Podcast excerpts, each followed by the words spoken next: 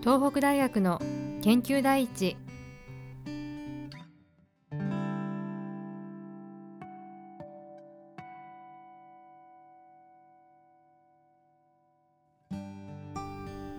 広報室の高橋です。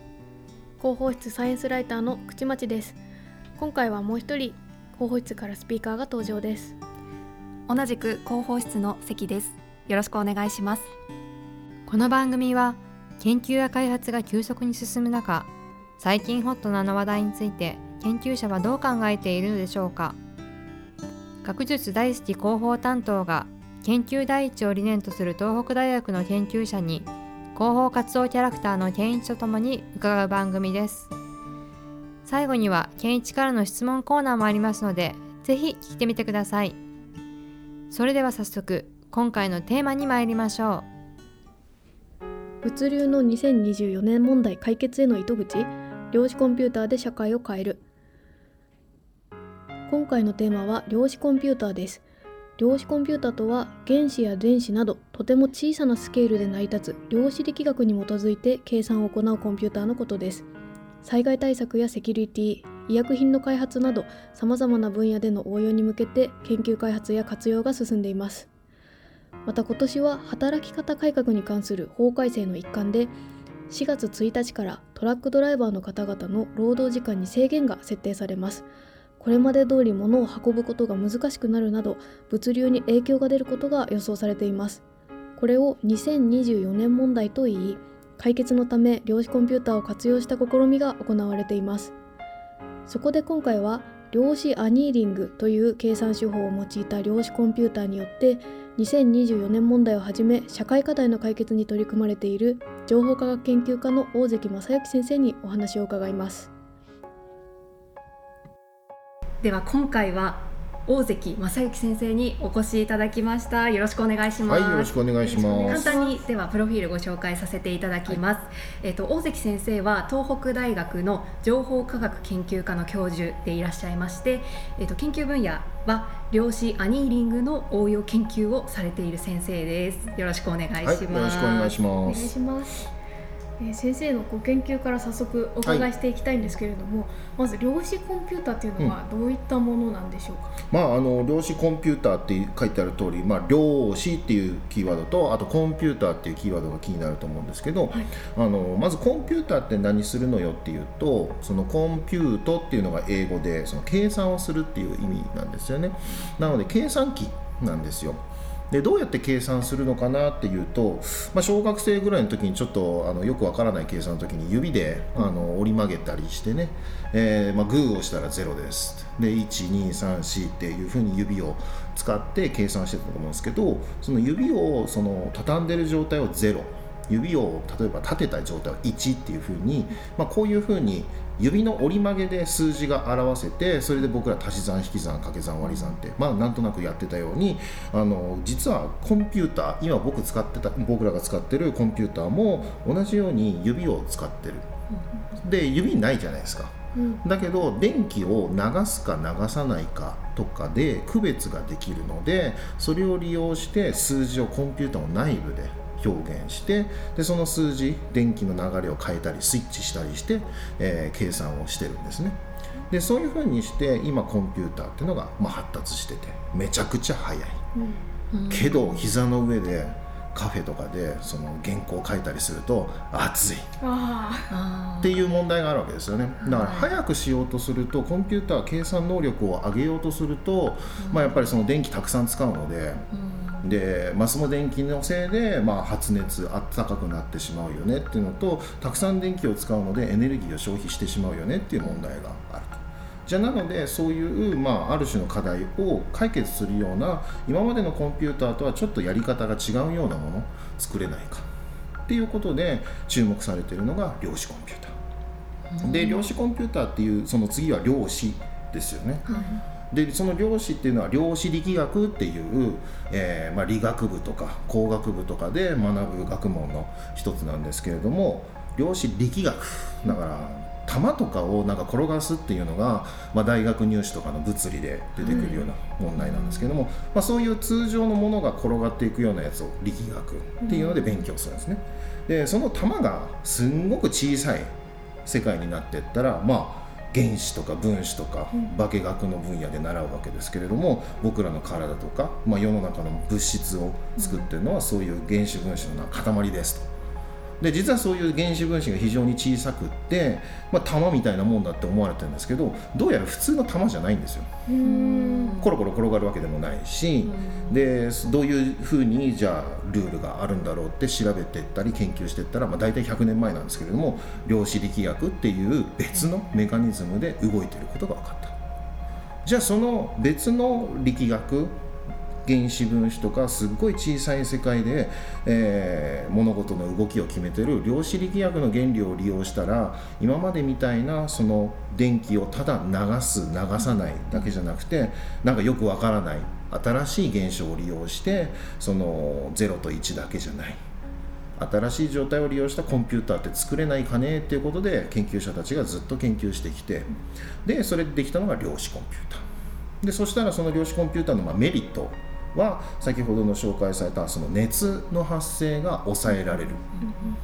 あと計算の性能計算の速さももしかしたら速くなるかもしれない。っていうことが分かってきたので、まあ、今のコンピューターによるエネルギー問題であるとかもっと速い計算すごい計算をしたいっていう、まあ、ある種の人間の目標に対して、えー、叶ったコンピューターになりそうってことで量子コンピューターがま注目されていて、えー、研究が進んでるってことになります。なるほどですねのさっきあのその先生の中にこう速さ、うん、速いっていうワードと、まあ、熱っていうワードが出てきたと思うんですけどそれが今のそのコンピューターとは大きな違いだと思うんですけどまずはその速さっていうところは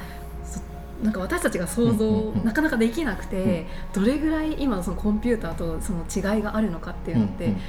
なんかご説明いただけますか、うん、あのまあ、今その実際に動いてるコンピューター僕らが触ってるコンピューターすっごい、まあ、なんだ歴史もあるし、よくできたものなんでもうめちゃくちゃすごいんですよ。で量子コンピューター実際に今作られていてでいろんな研究の舞台で使われてはいるんですけど、まだ生まれたての赤ちゃん状態なんですね。だから、うん、計算間違ってしまってテヘペロとかそんなことしてるんですけど あそうなんですね、えー、でそれでなんかしょうがない子だなって思ったりもするし あの可愛いなって思ったりして、まあ、研究ってそういうところ結構あるんですけど、まあ、だから実際のその今の時点での性能はどうですかって言われると、まあ、どっこいどっこいだったりとか。か量子コンピューター君もうちょっと頑張れよみたいな状況ではあるんです、なんだけど伸びしろのもう塊で、えー、いろんな研究をしてその、まあ、間違えちゃうことがあるなら直してあげるとかそういう工夫ができるんですよね。でそういうことをするとおそらく今のコンピューターを凌駕する、えー、性能を示すだろうと。でどんなことに期待されているかっていうと、まあ、最初はその量子コンピューター量子力学ってその原子と分子のことに関係するのでそういうものを調べるための専用コンピューターっていうふうに考えられてたんですよ。だって弾が転がるなんてまあやれば分かるしとか あとは今の例えばコンピューターでコンピューターグラフィックってありますよね。はい、で弾を実際に置いて光を当てて、えー、どんな様子で見えますかっていうのを実際コンピューターで計算してるわけです。だけど原子と分子がどうなりますかっていう計算はすっごく大変と。今のコンピューターの不得意分野なんですね、なのでもう全然もう計算してみたん。だけれども一つの原子を例えば動かすのがやっとこさみたいなだから H2O 分子とかをシミュレーションするどんな風に H2O は氷になるだろうかとか、うん、そういうことを今スーパーコンピューターとか利用してシミュレーション試してるんですね。だけれども非常にそのでっかいサイズの氷はシミュレーションできないしとか長い時間は調べることができない。だけど量子コンピューターは量子力学のことをよく分かっている、まあ、申し子なので何もそんな苦がなくシミュレーションしてくれるので今までできなかった研究ができるようになったりするで最初はそういうその原子分子のことを調べる系だったんですけど意外なことに他のその計算の問題でも実際に早くさせることができるかもっていうのが分かってきた。例えば素因数分解。中学生ぐらいの時に何かあったですよね。ね。はい、で例えばその何するんですかっていう数字をボーンって出された時にその数字を2つの素数の積で、まあ、掛け算で分解してくださいっていうわけですね。例えば15はい素因数分解。3×5 です。早いですね。ってわけですよ。これぐらいならいいじゃないですか、じゃあ9761万4321の素因数分解。えっとえっと福島さんわかりますよねこれは。無理です。福島さんもわからない。ということは私もわからない。それ先生答えはちなみに。わかりません。適当ですけど。あの適当に大きな数字を言われて、やっぱり計算してみるわけですよ。で2で割って3で割ってって。で、まあ、人間の場合はとっさに言われるとそういうふうにやると思うんですけどコンピューターでやる場合も基本的にはそうなんですね。2で割れるのか3で割れるかっていうのを効率的にま探索する、まあ、それこそ数学の方法があるのでそれを利用して、まあ、候補をどんどん絞っていってあ最終的にはこれでこの数字で割り算できますねって見つかって試してあうまくいったってやるんですよ。でそうすると膨大な大きい数になってくると候補になるその数字がいっぱいあるじゃないですか、でそういうものをそのしらみつぶしに探していくっていうのが今のコンピューターのやり方なんですね。なるほど。だけどはい。量子コンピューターの場合にはその先ほどの量子力学っていう性質を使うとただのその原子とか分子とか玉に見えるやつも何が違うかっていうと普通玉ってここにあります。でこの後どこに動くかっていうと速度はあっち向きですっていう。2つの情報で十分なんですよね。座標と速度。だけど原子分子の場合は座標と速度だけじゃなくてここに何パーセントの確率です。ここにいるのは何パーセントの確率ですっていうふうに確率で表現されるんですよ。でそうなると座標とそこにいる確率っていう数字が必要でしかも0%あの100%そこじゃなければ90%とかだったら10%じゃあどこにいるのっつって他の座標と確率の数値もメモリーしなきゃいけないですよね、そうなると、まあ、今のコンピューターでやろうとか僕らのじゃあ頭で考えようって言ったらちょっと無理がある、でもそれはどうやら量子力学の、まあ、普通のスタイルであると、でそれを利用したのが量子コンピューターで2で割れる確率は3で割れる割れる確率は5で割れる確率はっていうふうにそれぞれの数字に割れそうな確率を並べることができるんですよ。うんでそうすると実際にまあ割り算するのと同じでやってみるみたいなことができてそうすると2で割れるかもしれないとか13で割れるかもしれないとかその数字が上げ下げされるんですね。でそんでそれを何回か繰り返していくともう確実に、えー130、えー素数わからない。7で割り算ができるかもしれないっていう確率が90何パーですとかそういうふうに答え出してくるんですよ。でその回数がやっぱり全部探索することをやりながら、まあ、試してくれているような感じなので、えー効率的に素因数分解ができると。だからなんかすごいたくさん候補が並んでいてどれが一番正しいのですか答えになりそうなんですか良いものなんですかっていうのを探す系はその量子コンピューターが得意なのかもねっていうことで研究のトリガーがかかったんですね。なるほど。まあそれがもうあの速さっていうところにつながってくるってことですよね。その今のコンピューターが苦手なところもうんカバーしているっていうところで、まあそれが結果速いっていうところにつながっていくっていうところなんですよね。はいうんそれってこうあのよく最適化問題とか聞くんですけど、うんうんうん。そういったことですか？そうですね。あの最適化問題もその今のコンピューターでやりましょうってやると、まあ、だいぶそのいろいろな工夫をして効率よくその一番いい選択をあしてくれるっていう答えを出すんですけれども結構しんどい問題。でその最適化問題って何ですかっていうと、まあ、簡単に言うとあの経路の探索をしましょうと、えー僕らがじゃあ仙台駅に行きたいですって言った時に、まあ、仙台駅に向けて、えー電車がいいのかバスがいいのか歩いたらいいのかバイクで行ったらいいのかいろんな可能性ありますよね。でその可能性の中から一番良い選択を探してください。最適なものを探してくださいっていうのが最適化問題ですと。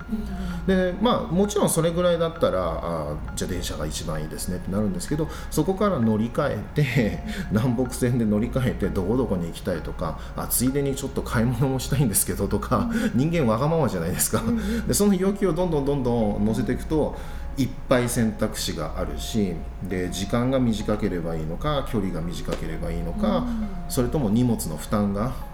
小さい方がいいのかとかいろんなまあ理由で基準で答えを選択するわけですけれどもそういうのも、えっと、考え出すとキリがない。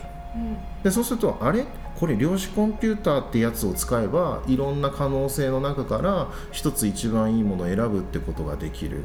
これが良さげですよっていう確率を使っていろんな答えの候補を出すことができる。じゃあちょっとふさわしい問題なんじゃないのっていうことで最適化問題を解くために量子コンピューターとかそれ専用に解くための、え、メカニズムを使って量子アニーリングっていう計算方法が編み出されたりとか、まあ、そんな感じで、えー、最適化問題と量子コンピューターっていうのが、うんまあ、興味持たれてたわけですね。確かになんかそういう乗り換え案内って結構乗り換えが少ないとか、うんうん、なんかこう最短でつけるみたいな、いろんなパターンが出てくるじゃないですか、なんかこうすごい変な道通らされたりとか場合もするし、なんかそういうなんだろういろんな組み合わせができる、で提案してくれるっていう、っていうことですかね。そうですそうです。あの本当に、まあ、何かしらの基準は自分の好き好きがあるのでそれは命令するわけですよ。こういう基準で一番いい方法一番いい選択を考えてくださいと。でそれが最適化問題っていう、まあ、指示の仕方ででそれを解くっていうのが計算がやる部分コンピューターがやる部分。でどうやって解きましょうかっていうのを、まあ、研究者たちは今までアルゴリズムとか言ったりしますけれどもどういう手続きで解くと早く答えが見つかるかでそういうことを研究してたんですけれども、まあ、そうするといろいろ探索をすること調べることチェックをするっていう方法もあるよねってことで、えー、量子コンピューターを使おうとかそれ専用のアルゴリズムとして量子アニーリングっていうのを考え出したりして、えー、量子力学とその最適化問題を解くということの関連性について研究されていったわけですね。まあ、でもさっきあのもう一つその、こうコンピューターと違う点として、暑さ、はい、暑くならない、はい、っていう話もあったんですけど、うん、なんかそんなにいっぱい頑張ってくれる量子コンピューターはすごい熱を持ちそうだなというふうに今印象を持ったんですけど、うん、そうではないということなんですね。うん、あの最初のそのコンピューターはまあやっぱり電気をたくさん流してはっきりとその、0なのか1なのかっていうのを判別可能にしてやってたんですね。でしかもさらにそのコンピューターの動作をさせるビットとか言ったりしますけれども、まあ、指の数ですね。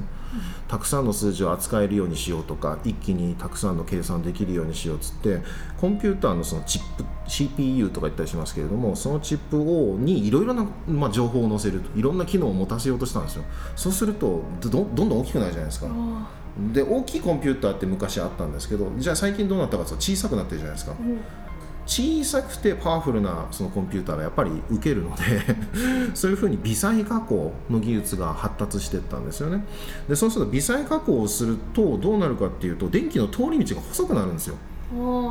で細くなっていくと今度漏れるんですよね。リーク電流とか言ったりするんですけど、うん、でその漏れてしまうのが発熱の要因の一つなんですよ、えー、そうなので微細加工してすげえ機能を載せようとしたらなんかすげえ熱くなってきたっていうことでうん、でこれこのままその微細加工を発達させてすげえいい機能を載せたとしたら発熱で CPU 焼けるんじゃね？えって、まあ、実際焼けたりしたんですけど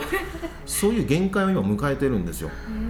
なのでそういう意味では根本的に違う計算手法とかその CPU の作り方をしなきゃいけないってことであの、まあ、いろんな方向性で探索してるわけですけど一つの方向性が量子コンピューターって言ってもう極めて微弱な電気を使おうと。もう電気大量に流すのはもうやめて微弱な電気をうまくコントロールさせることができないかでそれで研究が始まったしじゃあ微弱な電流だったらそれを検知して0なのか1なのかってやっぱり最終的には答えにしなきゃいけないのでセンサーですよね。電流計すごく精密な電流計を作らなきゃいけないってなってでそういういろんなところで、まあ、技術開発が進んでってで意外なそのものが役に立ったりとかしてでそういうのを積み上げてってやっとこそできたのが量子コンピューターでそしたら電気が、まあ、ほとんど使わないえー、量子コンピューターっていうので例えば今実際に、えっと、販売すらもされている動作している量子コンピューターは超電導型量子ビットっていうのを使っていてそう超電導ってねあのリニアモーターカーだとか、はい、例えばあと磁気共鳴画像装置の MRI とかでその強力な磁場を作るためにも実際使われていると。であの超電導って何ですかっていうとその永久電流っていうのが流れると。とにかくもう電気抵抗が非常に小さいんですね、うん、ほぼゼロ。だからそのちょっとでも電流流すとずっと流れ続けると、うん、あんまりその電圧をかけないでもそのまま電流が流れてくれるので微弱な電流作れるじゃないですか。あでこれがうまくあの超電導状態を使ってその量子ビットっていうんですけれども電流が微弱な電流を流してあげてしかもその量子力学のそのメカニズムが働くぐらいもう微弱な小さいスケールの現象を利用することができる。あじゃあこれ量子コンピューターの基本として、えー基本要素として使えるよねってやるわけですよね。でそうすると超電導状態なんでもうほとんど電圧かけずに電球電流流れてくれるので、であの消費電力がめちゃくちゃ小さくなる、実はこのポッドキャストの第1回の時に、うんうん。あの室温超伝導っていうテーマで、うんうん。金属材料研究はいはいの淡路先生うんにお話しいただいたんですけうん。ども、もしそう室温超伝導が実現したら、じゃあ量子コンピューターももっともっと身近というか、家庭用量子コンピューターみたいな、そういうのも出てきたりするかもしれないあの実際それが重要で、うん。今実際にその出来上がった量子コンピューターとか量子アニーリング専用機とかまあ実際にあるので、うん。見学しに行くことができるんですよ。でそうするとすんげえでかいその円筒形の,、うん。あの筒があってでそれをガシャンって外すと中にシャンデリアみたいなのが出てきてあ なんか多分そうはい。写真とかでね、見たことあると思うんですけど、あのシャンデリアの先端にそのクォンタムプロセッシングユニット量子プロセッサーユニット量子計算をするユニットが CPU の代わりにあるんですけど、そいつは 1cm 四方ぐらいのやっぱちっちゃいんですよ。でじゃあ何なのこのシャンデリアはって話なんですけどあれ僕ぐらいでかいわけですよ。それこそ健一と同じようなサイズだと思うんですよそう。なんえっと190ぐらい。あありますい。やだからタマさんそんなもんあると思いますよ。それが宙吊りになってて逆さまになってるぐらいが多分イメージなんですよ。サイズ感の。すごいわかりやすいです。ね。ではい。健一君が宙吊りになってるみたいなのがあの希釈冷凍機って言ってそのシャンデリア部分なんですよね。であれはその今希釈冷凍機って言ってあの、まあ、冷凍庫ですわ。めちゃくちゃそのキンキンに冷やすことができて、えー超伝導状態って今ねその高温超伝導って話ありましたけれども極低温めちゃくちゃもう絶対0度って言ったりしますけどマイナス273度ぐらい。のごくごく低温の状態にしてその現象を初めて引き起こすことができると、なんでその冷やすためにそのでっかいのがあるわけですよ。あああれは冷やすための装置なんですね。そう。ってことは冷やさなくてよければ、うん。